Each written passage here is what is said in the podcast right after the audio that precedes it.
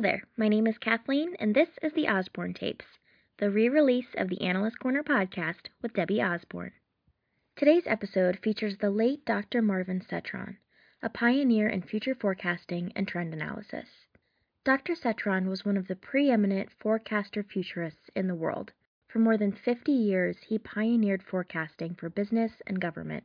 He has consulted for some 450 of the Fortune 500 firms and 150 professional and academic associations.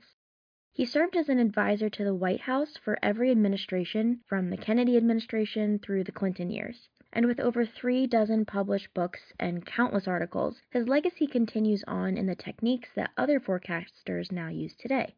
This original episode was aired in 2008, and Debbie and Dr. Cetron discuss the future of terrorism and how the public has a role to play in prevention.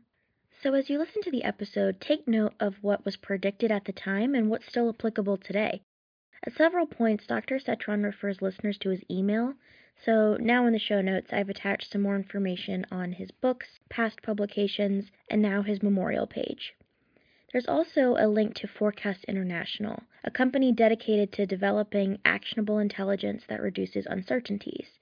Dr. Cetron was one of the founders of Forecast International. Now, let's go back to the past to hear about the future with Dr. Marvin Cetron. Today's topic is terrorism, a topic that blurs the boundaries of law enforcement and national security. And our guest is noted futurist Dr. Marvin Cetron. I had the pleasure of meeting Dr. Cetron at a World Future Society conference. Marvin is the founder and president of Forecasting International and is one of the foremost forecaster futurists in the world.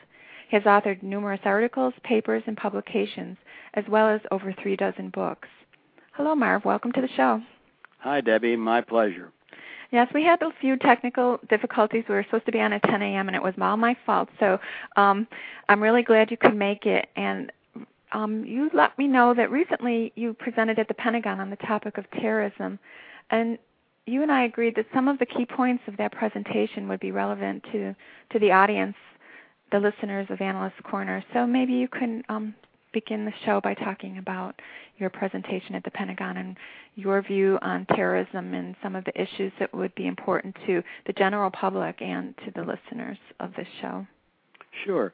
Uh, I think what we were talking about there is uh, it's fashionable in the at American universities to claim that terrophobia is is a much greater danger than terrorism. In other words, there there's been relatively few terrorism attacks in Europe and here in the and none in the United States, and therefore that we're spending too much money and no reason to invest that amount of money and energy into combating terrorism, and that all it does is limit our civil rights and freedom, and uh, threats largely mythical, I guess. And I'm saying, hey, look, that just it just isn't true we've been fortunate and, and relatively successful uh, in our Western security services. Uh, but I think that the business of mythical danger of terrorism it, it, it is just not true. To be very honest, uh, one of the books that we put out that, in fact, you contributed to was the 55 Trends Now Affecting Terrorism, put out by Proteus at the Army War College. And of course, uh, your listeners can get that by contacting them. We also had another book we put out over there called 55 Trends Affecting Policing in the Future. And those, both those books are available and they're at no cost. If your listeners can't get them, they can email me at marglo, M A R G L O, at Tili, T as in Tom, I as in item, L as in Lima, I as in item dot com, and I'll make them available. But what I was trying to say is we believe that there will be more attacks. Forecasting believes that most of the people we used, and it'll grow as we have more people who are into this now, and Al Qaeda, and and of course its little cells, since they're training over in Iraq, and of course people in the Western lands, specifically Britain and France, owing to their large popula- uh, Muslim population, are going to be the, the major people being attacked. But what we were trying to say is one of the problems is that the numbers of people that are being used as they use conventional weapons is relatively small. In 2007, the terrorists only killed only, but they really only killed 20,000 people. That's less than were killed in some single days in World War One and World War Two.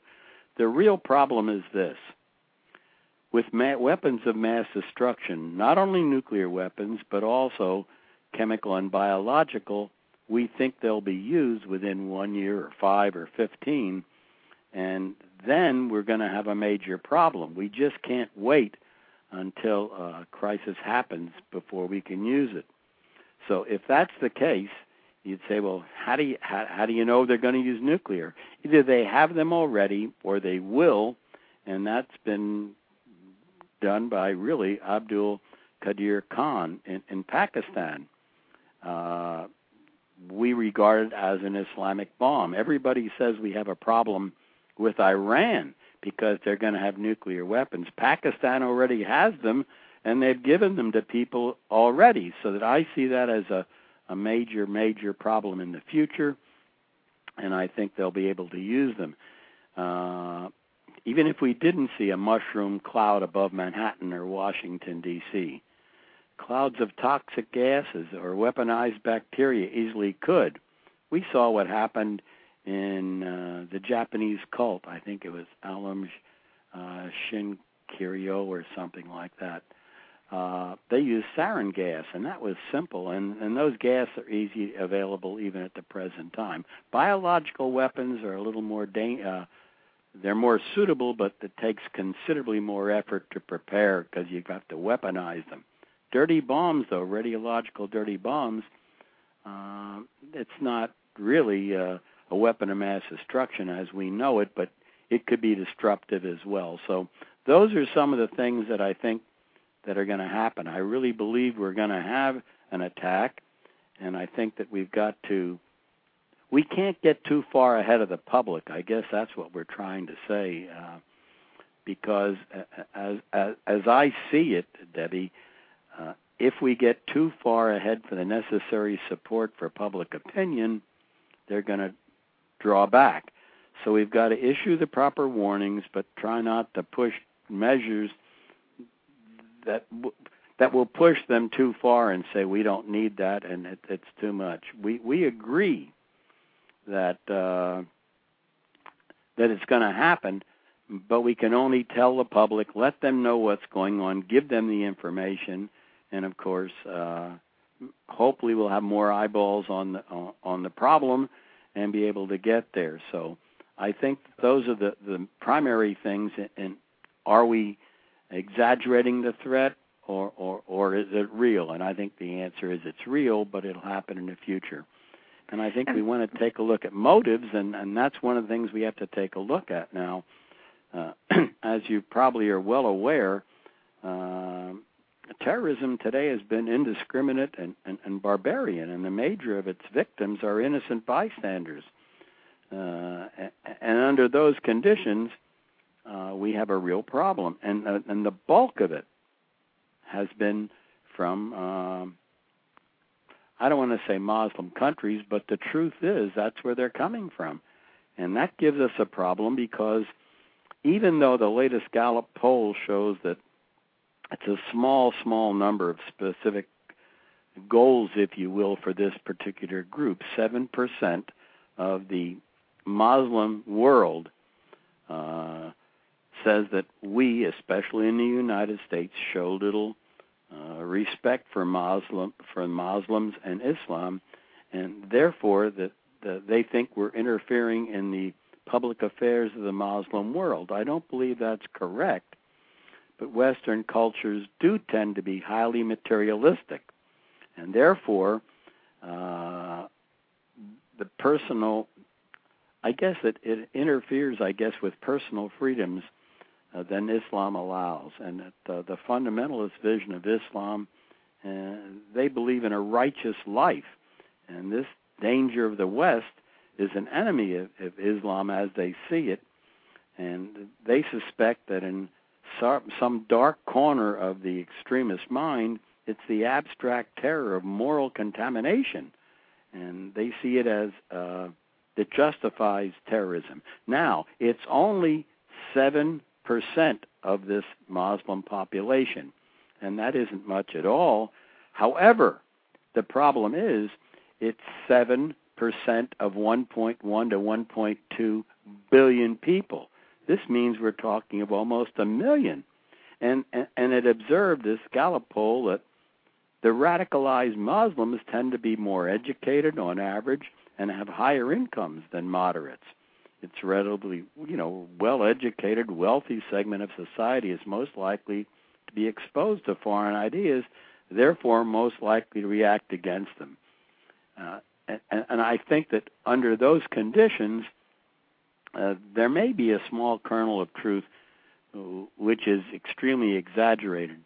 And the old theory, remember the theory that uh, the reason that, uh, according to terrorism, is because large foreign invasion. This this may occur, uh, but it really isn't true. In, in most modern cases, terrorism has no other causes. For example, in Algeria, Lebanon, Pakistan, Yemen, Sri Lanka, Colombia, the Philippines, uh, most of the people being killed are their own their own population.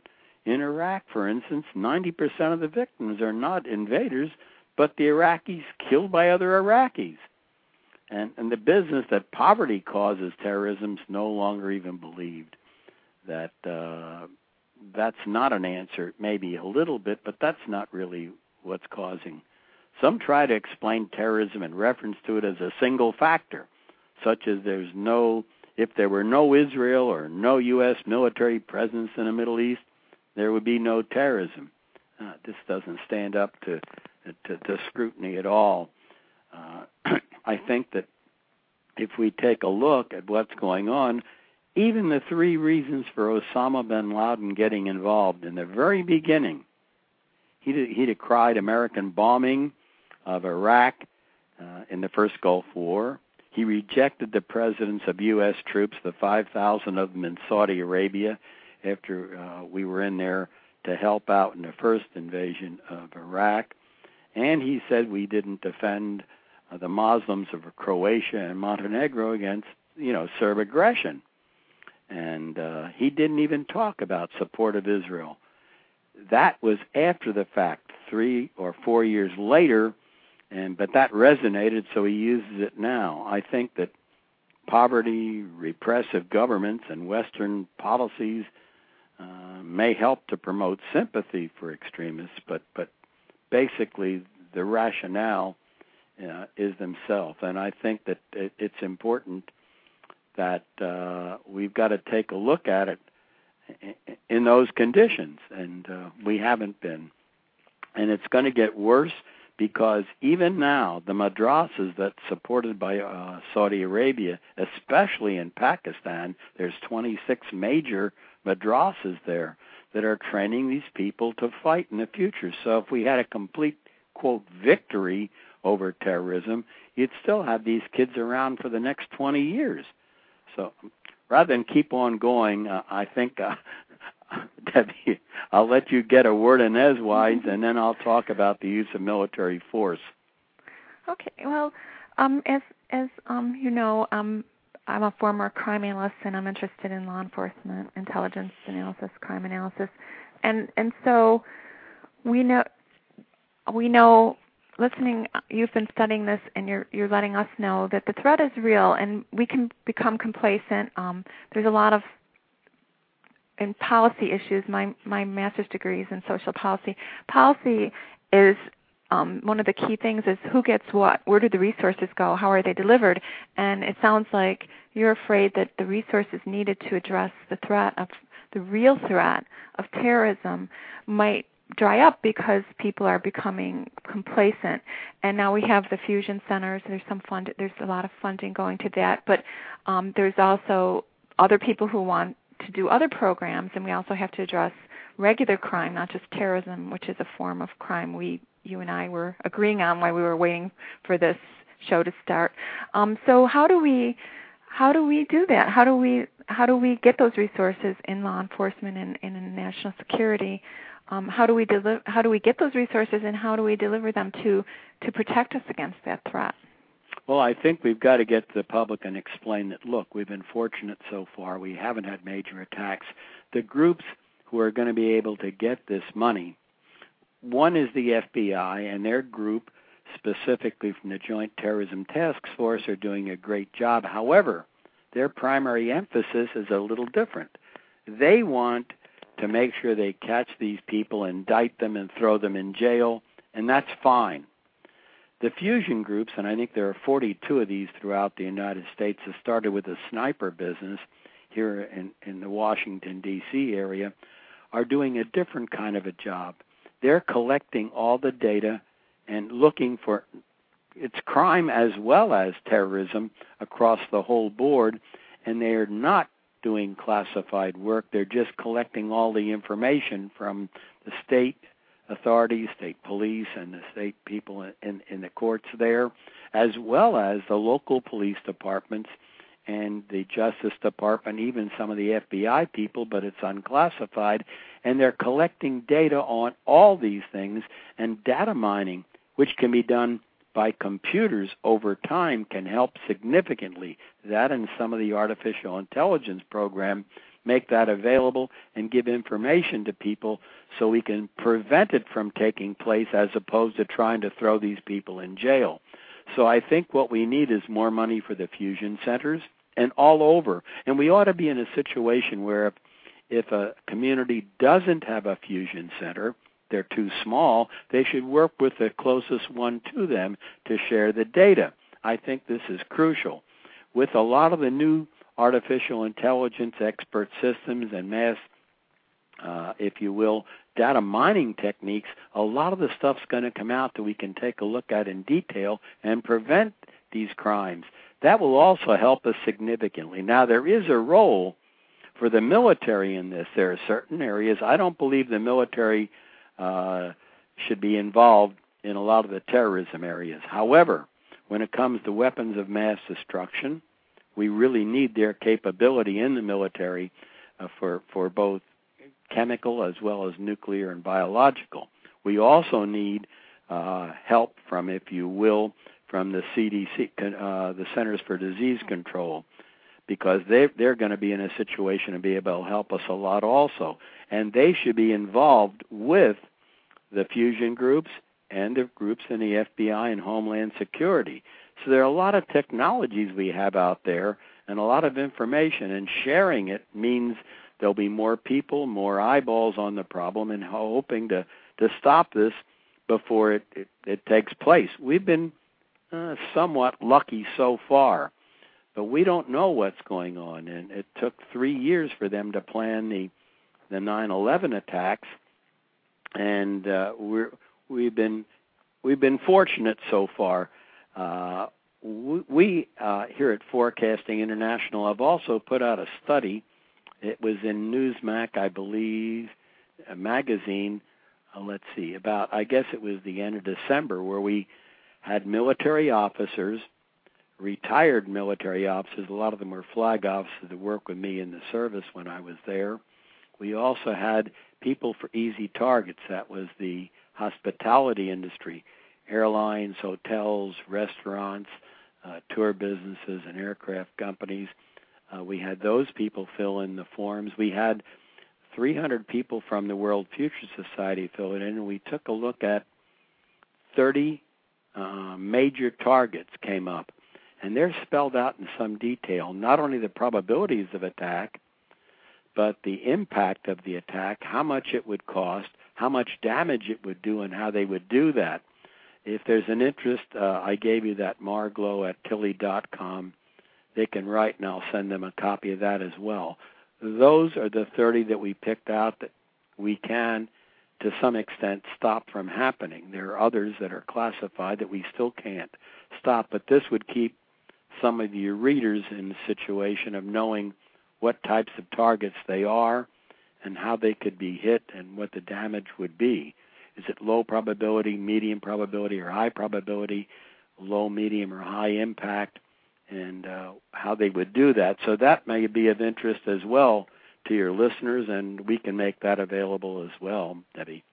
Are they are they um, those resources available on a website, or are they something that need to be emailed to people? No, they have to be emailed because okay. we don't put them on the website. Oh, and we did probably. get back. Mm-hmm. We also got back, as I'm sure you're well aware, a lot of comments saying, "How come you're telling the enemy what to do?" Okay. Those are the ones we put out because we know they know about them. There And- are other ones that we can't list because we would be giving away targets that we couldn't defend ourselves on, and, and those are not in there. But we do think that by making this information available to the public, we'll have more eyeballs on the program, people will see it, and uh, under those conditions, maybe stop it before it takes place.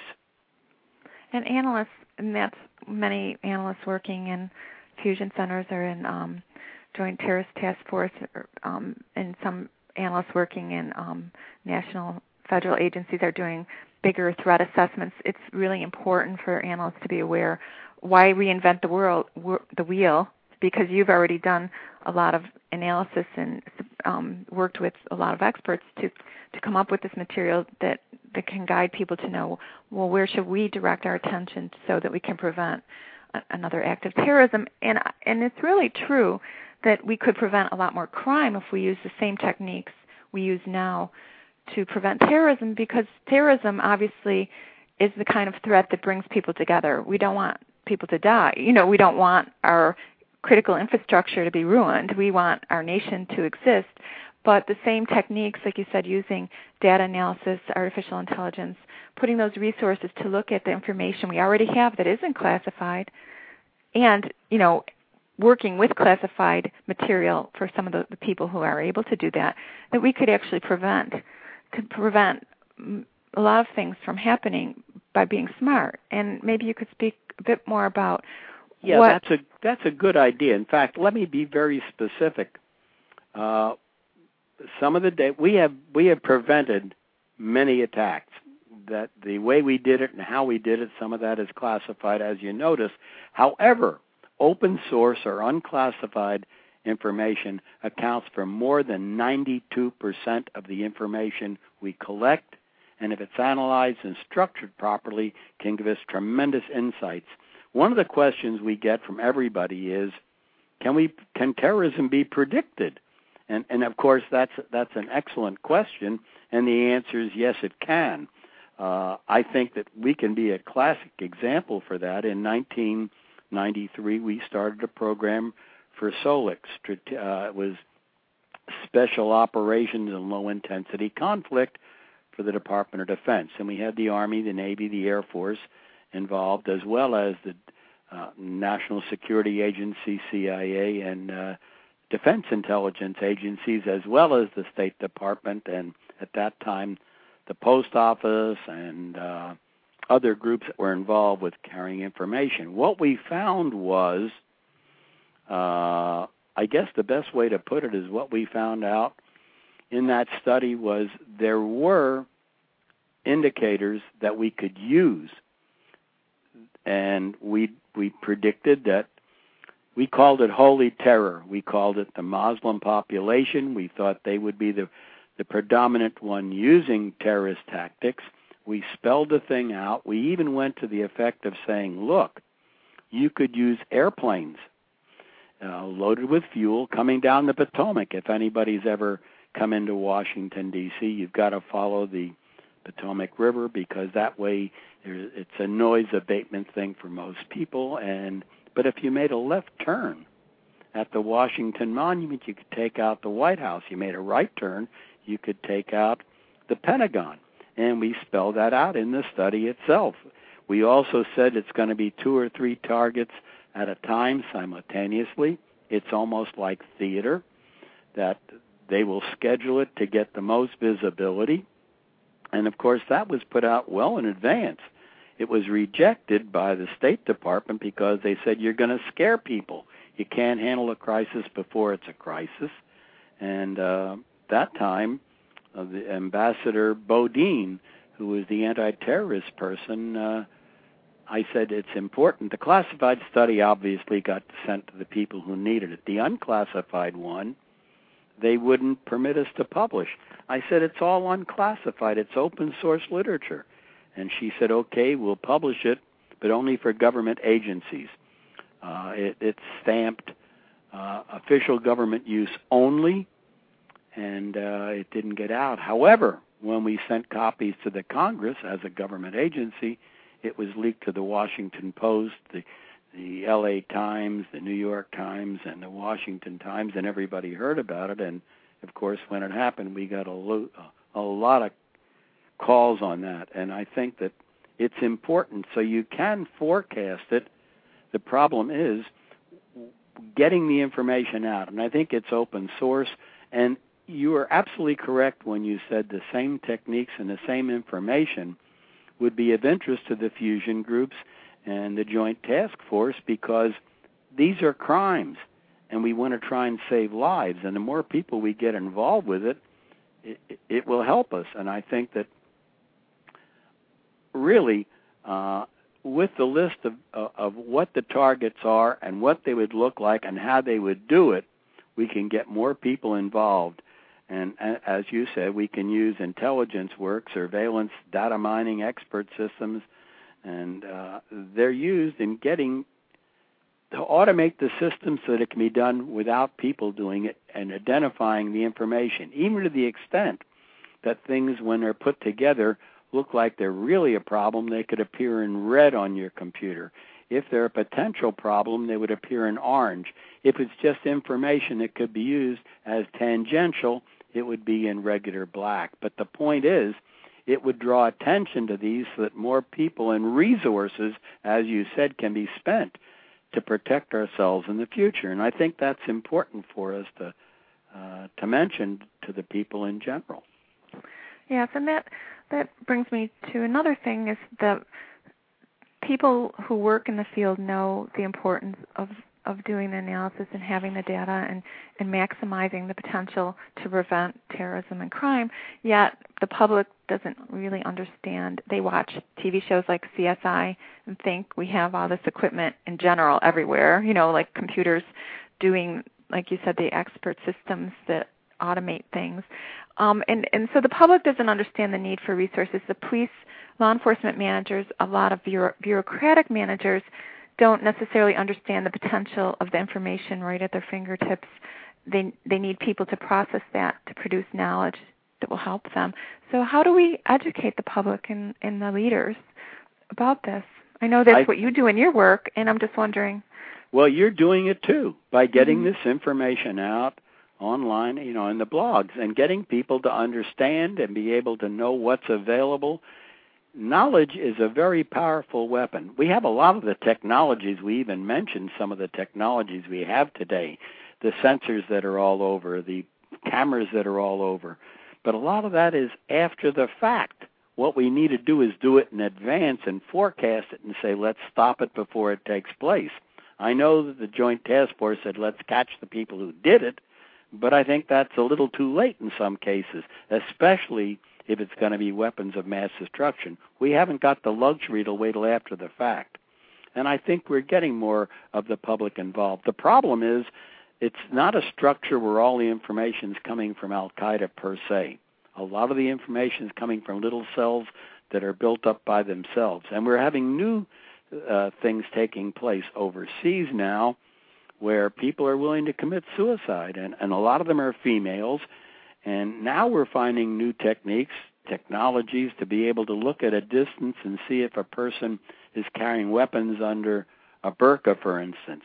And we're being able to take a look at a distance with computers to see if people are nervous, so we can see if they may be someone uh, that could be a potential problem. So we have a lot of the technologies now, and we have the cameras, and it yes, it's going to take away some of our privacy, but I believe for all of us to be safer, a lot of these techniques can be used by police departments, by the fusion groups, and of course by the analysts and by the policymakers. What we've got to do is make sure we get money there without scaring the hell out of the public and saying we've been lucky so far, and we have been, Debbie. Yes, and and and as we're drawing to the end of the show, I'm just thinking about how, for me, I I read I know I read at least a 100,000 crime reports when I was an analyst. So I would be thinking about crime a lot and I wouldn't necessarily be more afraid, but I was very conscious of the fact that crime could occur even in my personal life. And so for you as a, a forecaster and futurist who um, is working in areas seeing the possibility of a weapon of mass destruction being used and knowing that probably most likely based on everything you know we're going to have another, uh, more terrorism in the world for a while how do you stay optimistic? I think what you try to do is you say look we've stopped all this. Yes there's still stuff out there.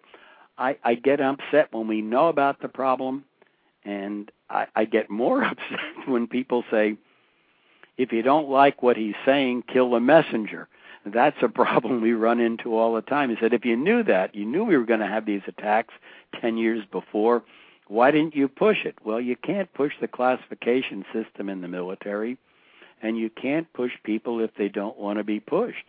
But you've got to make sure that you get the information out there, you inform the public, you let them know what's going on, and you hope that cooler heads will prevail over long term. Yes, it makes you feel bad. In the forecasting business, and especially in economics, you can make money uh, in the market or in real estate or whatever you invest in if you know what's going on, because you you it's your personal thing. But when it comes to security of the nation and and crime and being that's where you've got to sell others because they do the funding. You don't do the funding. And you hope you're being persuasive the same as you are with with your program. Yes and i and i it really was an honor to meet you at the World Future Society and and to realize, you know, I'm in good company. I might just be, um, you know, uh, part-time working in the field, and and um, I, but I just like you, I care about the future. I care about it because um, on a personal level, and just knowing that things are interconnected, and and we we can make a difference even in small ways, such as using the technology for a show like this. And I so appreciate you you joining me on Analyst Corner, and I thank the listeners for joining us. And um, and I ask them to stay tuned for more expert guests and best practices in crime and intelligence analysis and policing. Um, thank you very much, Marv. And um, again, if you could repeat that um, email address, some of the, the listeners they they should let you know who they are when they're requesting the material. But if you could um, repeat the email address for the listeners before the sh- you know the show and it's being recorded now. It's off live. They can they can email you with requests for the material they would like. Um, what, what's the email again? The email is Marglo, M A R G L O, at Tili, T as in Tom, I as in item, L as in Lima, I as in item, dot com.